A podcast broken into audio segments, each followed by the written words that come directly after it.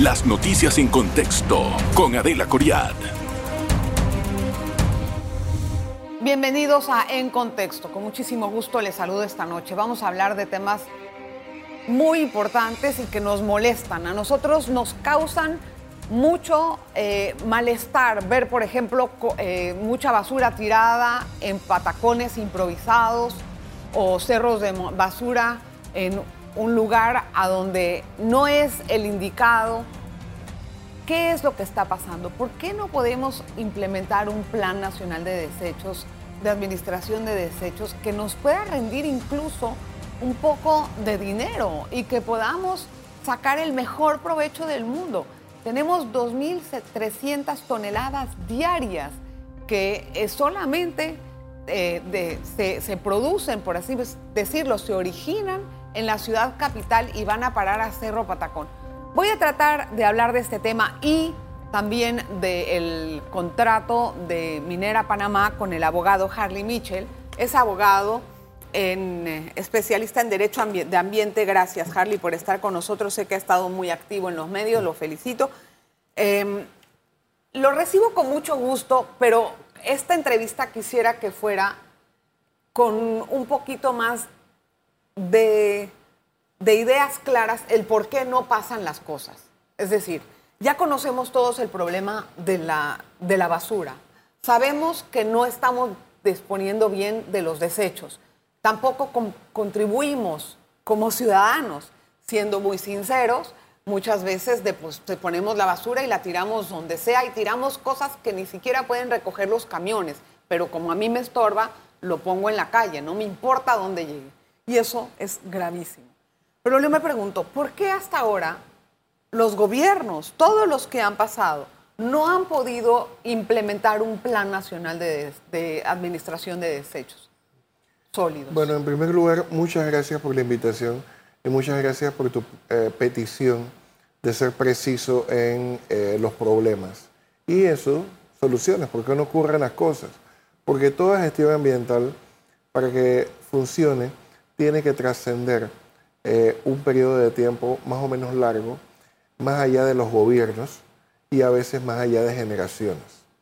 Para que el tema de desechos hoy estuviera aceptable para la sociedad panameña y de acuerdo a lo que dice la Constitución, los gobiernos nacionales y locales, especialmente los gobiernos locales, han tenido que invertir sabiendo que los réditos de su inversión los va a disfrutar un futuro alcalde o un futuro gobierno. O sea, que es por egoísmo político.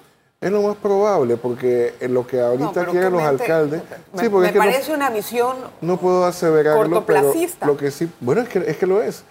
En mi experiencia, lo que quieren los alcaldes normalmente no es un relleno sanitario que funcione y que pueda convertir la basura en energía o en insumos que requiere la industria, sino por el contrario, se requiere la retroexcavadora más rápida, eh, el volquete mejor para llevar la basura fuera de la vista.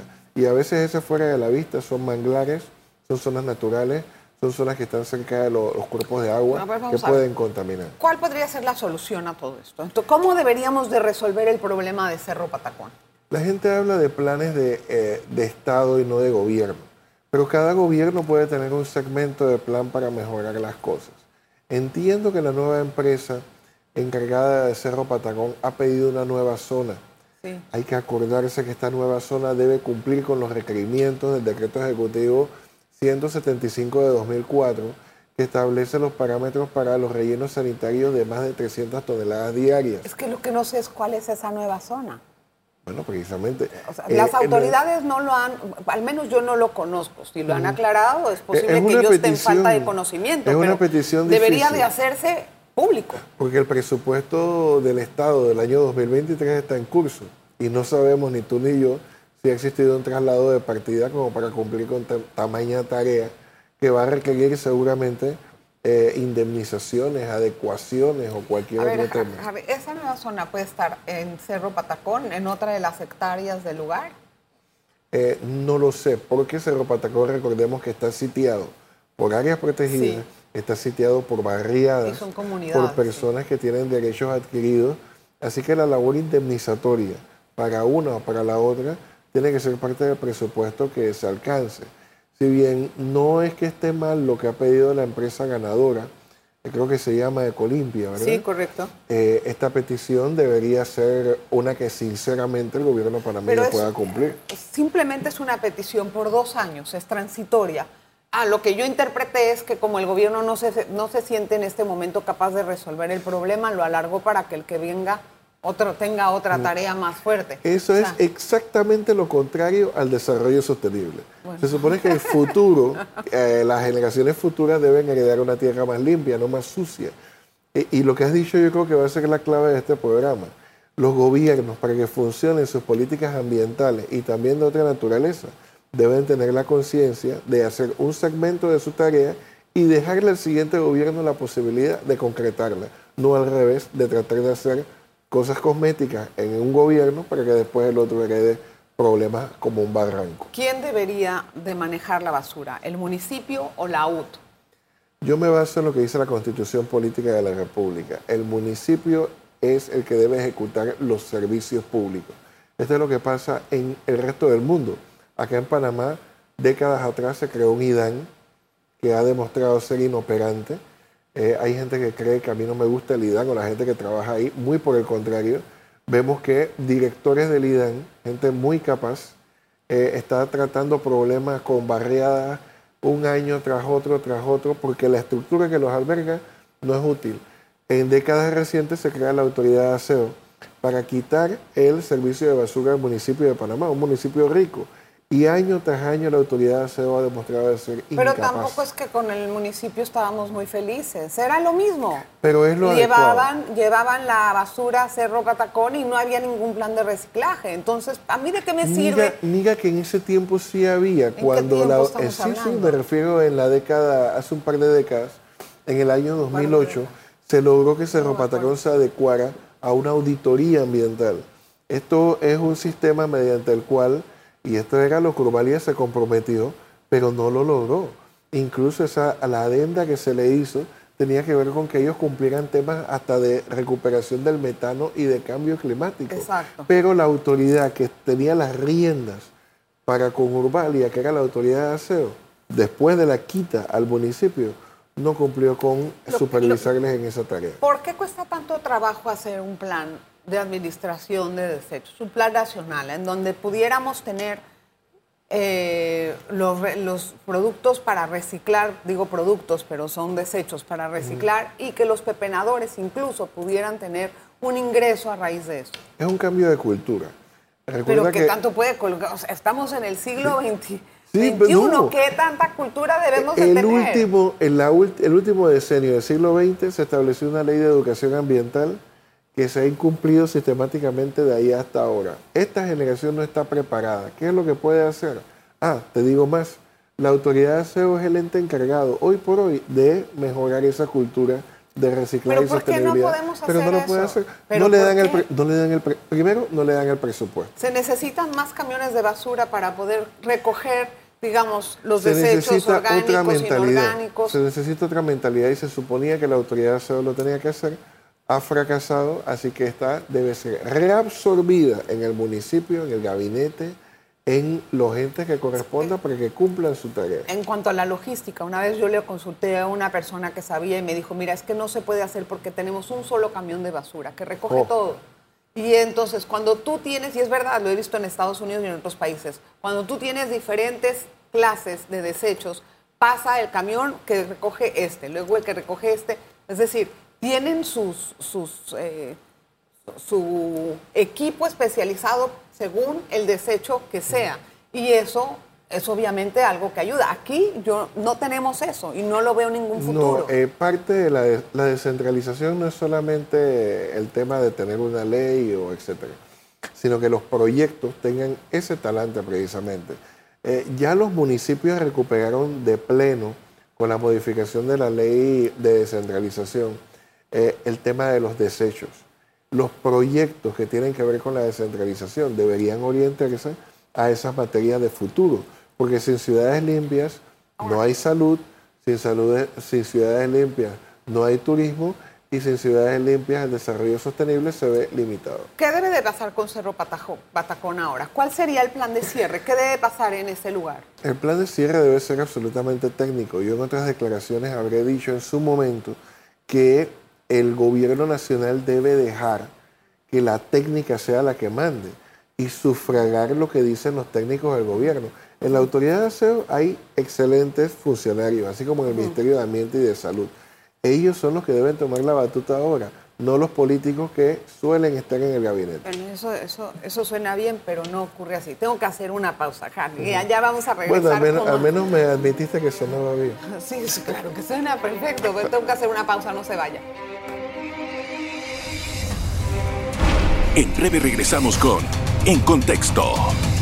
Gracias por continuar en sintonía de En Contexto. Hoy Estamos conversando con Harley Mitchell, él es eh, abogado, especialista en derecho de ambiente. Yo tengo un reclamo que hacer, pero se lo hago a usted sin que usted tenga responsabilidad del caso, porque no la tiene.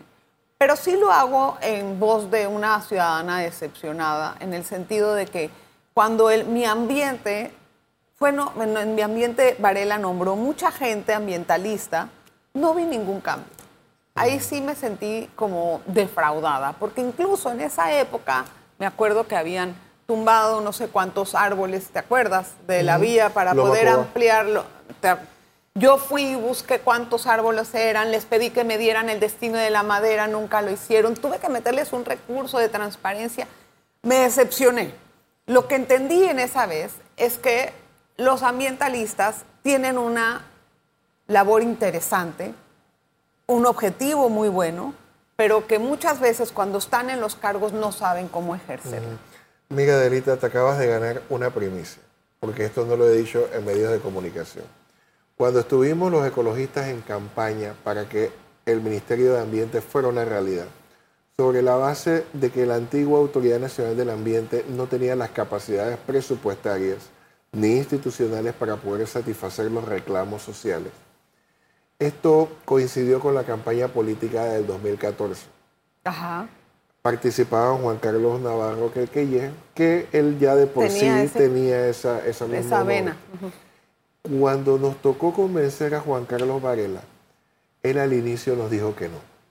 Y nos dijo que no porque con su propia experiencia, con un gobierno autoritario de Ricardo Martinelli, él lo que decía era, no, lo que pasa es que un administrador de ANAN está más alejado del Consejo de Gabinete que un ministro. Y un presidente como el que tenemos ahora lo va a cooptar. Eh, esto nos pareció interesante, pero lo rebatimos en su día. Poco sabríamos nosotros que cuatro años después el, el entonces presidente Varela iba a tener la razón, porque precisamente es lo que él hizo con el ministro que tuvimos durante el gobierno pasado, precisamente con ese tema de la mire, Dicho y hecho, el ministro de Ambiente entonces nos dimos cuenta de que en lugar de poder ser una herramienta eh, para que dentro del gabinete la voz ambiental tuviera un peso y pudieran cambiarse decisiones, en aquel momento como en otros, hemos observado que muy por el contrario se convierte en una manera de justificar pero, bueno, las agresiones. Supuestamente si tienes gente que conoce y entiende del tema en cargos importantes, debería de haber un cambio. Bueno, y no lo no, no, es que, lo que estamos a lo que estamos asistiendo es una degeneración del Estado donde estamos observando. Pues tú renuncias, si no te va bien, vete. Pues. públicas pues. tienen las calles mal un ministro de Desarrollo Agropecuario. Yo en ese momento me decepcioné, porque hubo muchas cosas dentro del Ministerio de Ambiente que después me enteré, de las que ni se dieron cuenta, no se enteraron. Por ejemplo, había mucha corrupción, y me lo dijo el ministro actual, el señor Milciades Concepción, mucha, mucha corrupción en cuanto a los permisos de, en cuanto al inventario de cocobolo que había en las empresas exportadoras. Eh, los sellos CITES se robaron libretas, no se dieron cuenta, no se dieron cuenta, imagínate. Entonces, esas cosas, a mí, a mí me pareció que era importante decírsela a una persona que tiene conocimiento legal, que lucha por el ambiente, porque a mí también me gusta luchar por el ambiente y no me, no me parece que debemos de tratar hacia el planeta pero sí es importante decir que cuando están en momentos donde tienen que tomar decisiones, no las tomaron. Te, te, puedo dar una clave y vas a decir que bueno, que este es un tema de, de abogados, etcétera, no, pero el derecho no es solo para los abogados, es para todos. Es correcto. El día que el ministro pueda decir libremente, no importa si es este gobierno del pasado o la máquina del tiempo atrás, pueda decir libremente, yo obedezco a la ley, el país va a cambiar. Porque actualmente lo que dicen, por instrucciones del presidente y sale el presidente de turno, yo hice esto. Por instrucciones del presidente hago lo otro. Como si fuera la obediencia de vida del 89 para atrás. Pero no, es que tanto los ministros como el resto de los funcionarios a lo que deben obedecer es al imperio de la ley, no a que te seleccionen qué norma cumples y cuál norma no vas a eh, cumplir. Eso es cierto. Tú vas a ver que ese día, y espero que Dios nos dé vida y muchísima salud, para poder ver ese cambio. Amén, porque, no, sé cuándo va a ser. O sea, y, realmente lastima como ciudadano ver es, esas es más, cosas. Ve lo de Lomacobá, el periplo que está pasando Panamá Oeste. Mira, tres proyectos, tres proyectos que gastan plata, tres proyectos que en el caso de Lomacobá y, y Omar Torrijos destruyeron bosques que tenían 100 años. ¿Y qué crees que pasó? Las personas que estaban ahí eran ambientalistas y lo permitieron. ¿Y qué crees que pasó? Cuando uno fue a buscar el destino de la madera, nadie supo dar un, una, un sí, yo me acuerdo una, una en respuesta. ese momento creo que lo compartimos y estuvimos de acuerdo en que se la robaron. Las maderas se las ¿Quién sabe qué habrán hecho con eso? Pero yo, o la habrán vendido, Harley, no tengo idea, estoy especulando. Pero de que había muchísima madera, yo fui, hice un reportaje para La Estrella, y después, olvídate. Nadie... Y, pero a lo que me traumé, ¿no? Eh, al final está el lugar, pero ¿para qué? Supuestamente era para una carretera hacia Panamá Oeste. Pero también hay un proyecto de corredor de las playas de lo que lo único que tenemos de eso es deforestación y una construcción eterna de línea de metro que tampoco pareciera a veces que fuera para ningún lado. Estas cosas ocurren ¿Por qué? Porque no tenemos un plan de uso de suelo, porque no tenemos un plan de eh, zonificación, planificación y de, de, rumbo, de brújula de lo que quiere el país. ¿De qué? Que cuando lo tengamos, ese plan necesariamente va a tener que trascender gobiernos de manera sostenible, pero es lo que no se quiere. No lo tenemos. Porque todo el mundo quiere cortar su cinta y quiere eh, darle problemas al otro, así como está ocurriendo justo ahora en este tiempo que vivimos. Pero no te olvides que se quieren reelegir cuando están en el poder. Esa es la parte como incomprensible, ¿no? Pero para eso se necesitan temas superficiales. Por ejemplo, el tema de la minería. Superficialmente se puede estar diciendo de que la minera va a darnos 375 millones de dólares anuales que van a servir para el seguro social. Pero el derecho de la seguridad social no se maneja así. Eh, invirtiendo plata o gastando plata en algo, un mercado que es volátil, incierto y que en Panamá nunca ha sido fijo. Pero estamos comprometiendo un futuro. Y el problema de fondo sí lo estamos dejando para el otro gobierno.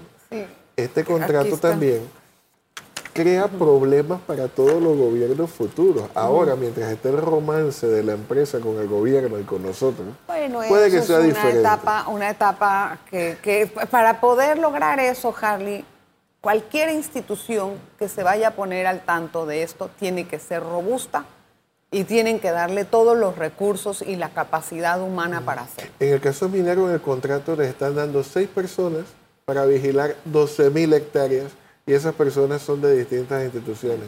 O sea, una supervisión diluida para el futuro. Tengo que hacer la pausa. Regresamos enseguida con más. Vamos a entrar en el campo del de el contrato de Minera Panamá y la parte ambiental. No se vayan. En breve regresamos con En Contexto.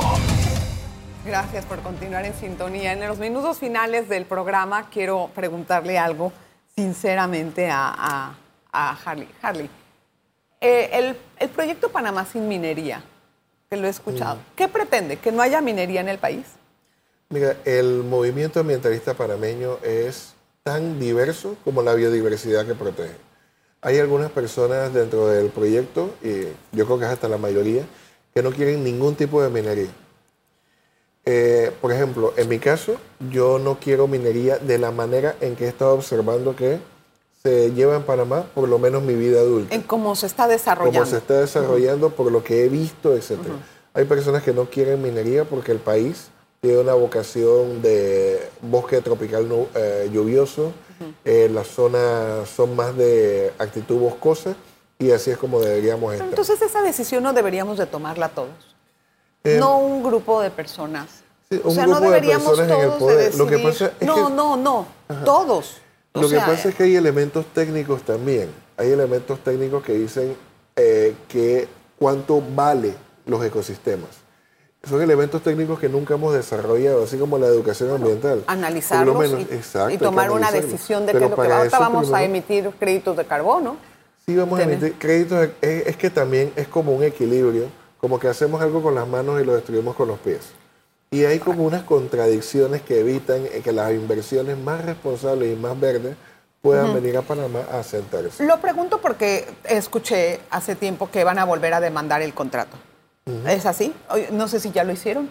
No, no, No. no, porque todavía no es ley No ha de pasado, no ha pasado a la Eh, asamblea. pero sí hay muchas actitudes de servidores públicos con respecto a la llegada de ese contrato que sí pueden ser sujetos de responsabilidad. Por ejemplo, No entiendo. mira, eh, los funcionarios solo pueden hacer lo que les dice la ley. Sí, así es.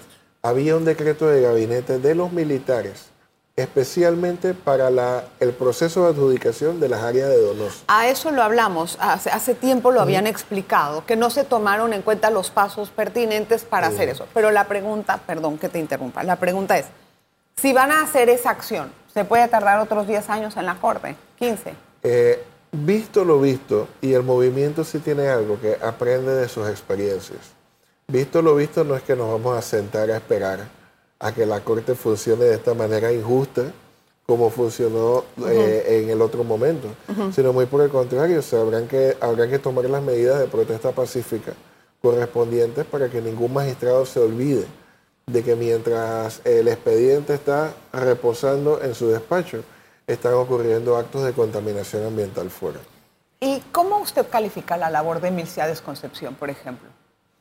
Mira, eh, en cuanto a todo el gobierno, yo creo que el tema de pandemia nos ha metido como una tranca de saber cómo técnicamente hubiera funcionado bien o funcionado mal.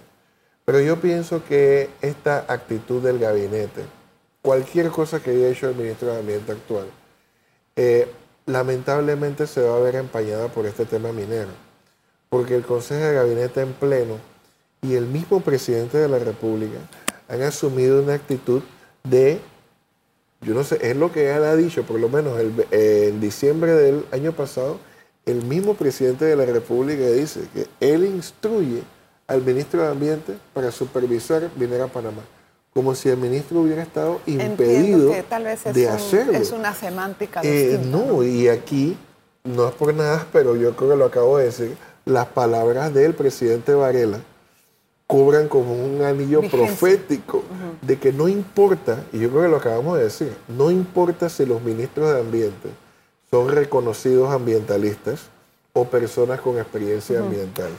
Ese, esa obediencia de vida Sí. al presidente y no a la constitución. Sí, pero la bueno, ley tenemos- tenemos- Mira, es que En no el hay- medio hay algo importante, Harley. Si no te dejan Bueno. hacer tu trabajo, pues vete y renuncia. O sea, ¿para qué estás? ¿Estás para esto o estás Es- para es lo que otro? Si no te dejan hacer tu trabajo, chao. Y ahí hay un mensaje inmenso también. Quizá en esta entrevista estamos viendo que todavía creemos tanto en el país y en las instituciones que, bueno, hay un Quiero ministerio de ambiente y que va a ser diferente a un ministerio, Quisiera qué sé yo, de, de gobierno y justicia. pues. Pero no, han quedado siendo lo mismo. Esperemos que de esta experiencia, porque es una experiencia que todavía, todavía estamos viviendo, y, y mira, a, a instar desde tu programa de que lean el contrato. Ajá. La, Es toda la población. pero bueno, que lo lean. Bueno, empiecen por la cláusula 46, por ahí mismo, que es una cláusula que es prácticamente canalera. Quiero, quiero entender, eh, para mejor comprensión de la audiencia, deme tres cosas interesantes del contrato que le hubiera gustado que no estuvieran ahí o que estuvieran distintas. No, es que es que es, es- es como, bueno, muy difícil, pero yo creo que tengo una A nada ver, más. Tres ¿cómo cosas cuál? no, nada más No, te doy la una. que más le incomoda. Y, y tiene con el número tiene que ver con el número 3, el artículo 3 de la Constitución Política. Este artículo dice cuáles son los elementos, cómo se compone el territorio de la República. Sí, Y el territorio se compone por el suelo, claro. Y Minera Panamá tiene, tendría con ese contrato funciones sobre el suelo puede expropiar, puede disponer, puede eh, pedirle al gobierno que expropie o él mismo sacar a las personas. Eh, tiene amplias facultades sobre el suelo, aunque haya competencia con las personas que ya han vivido ahí por mucho tiempo. Es más, los trámites ante ANATI, según ese contrato, son prioritarios para la empresa. ¿Los trámites qué? Ante ANATI, de adjudicación de, tierra. Y es más, en el contrato está redactado de manera tal que dice que ANATI le otorgará el título sobre la tierra. O sea, como si no tuviera elección. Esto es sobre el suelo. El subsuelo, que es lo que debería ser lo normal, la razón de ser de este contrato, también tiene amplias facultades de subsuelo, dentro del subsuelo, dentro de la concesión y fuera de la concesión. Así como el tema del suelo, las tierras en servidumbre, en vías, para expansión, también puede ser sobre el suelo. O sea que pero tenían un límite de eso. Sí, el contrato dice 12.000 hectáreas, pero también el contrato dice que el gobierno se va a abocar a la expansión de esto. Y en cuanto a servidumbres, carreteras, zonas anexas, etcétera, es como si el contrato no tuviera límite. O sea, que es demasiada, demasiada gavela, por así Otro componente del Estado, las aguas territoriales, donde está el puerto de Punta Rincón, se convierte en operador de puerto, cobrando, disponiendo. Y también está el tema del espacio, aéreo, que lo han hablado mucho. Esto se llama soberanía. Entiendo. Esa es, una de las cosas bueno, más, principales que más, que, yo, creo, que, agarra todo. Gracias, Harley, por venir al programa. Muchísimas gracias por estar aquí en Contexto. Contigo se demuestra que la buena compañía acorta el camino. Ay, qué lindo. Muchas gracias. Siempre a la orden. Igualmente a usted, gracias por estar en sintonía del programa. Me encanta verlos. Los espero a las ocho y media.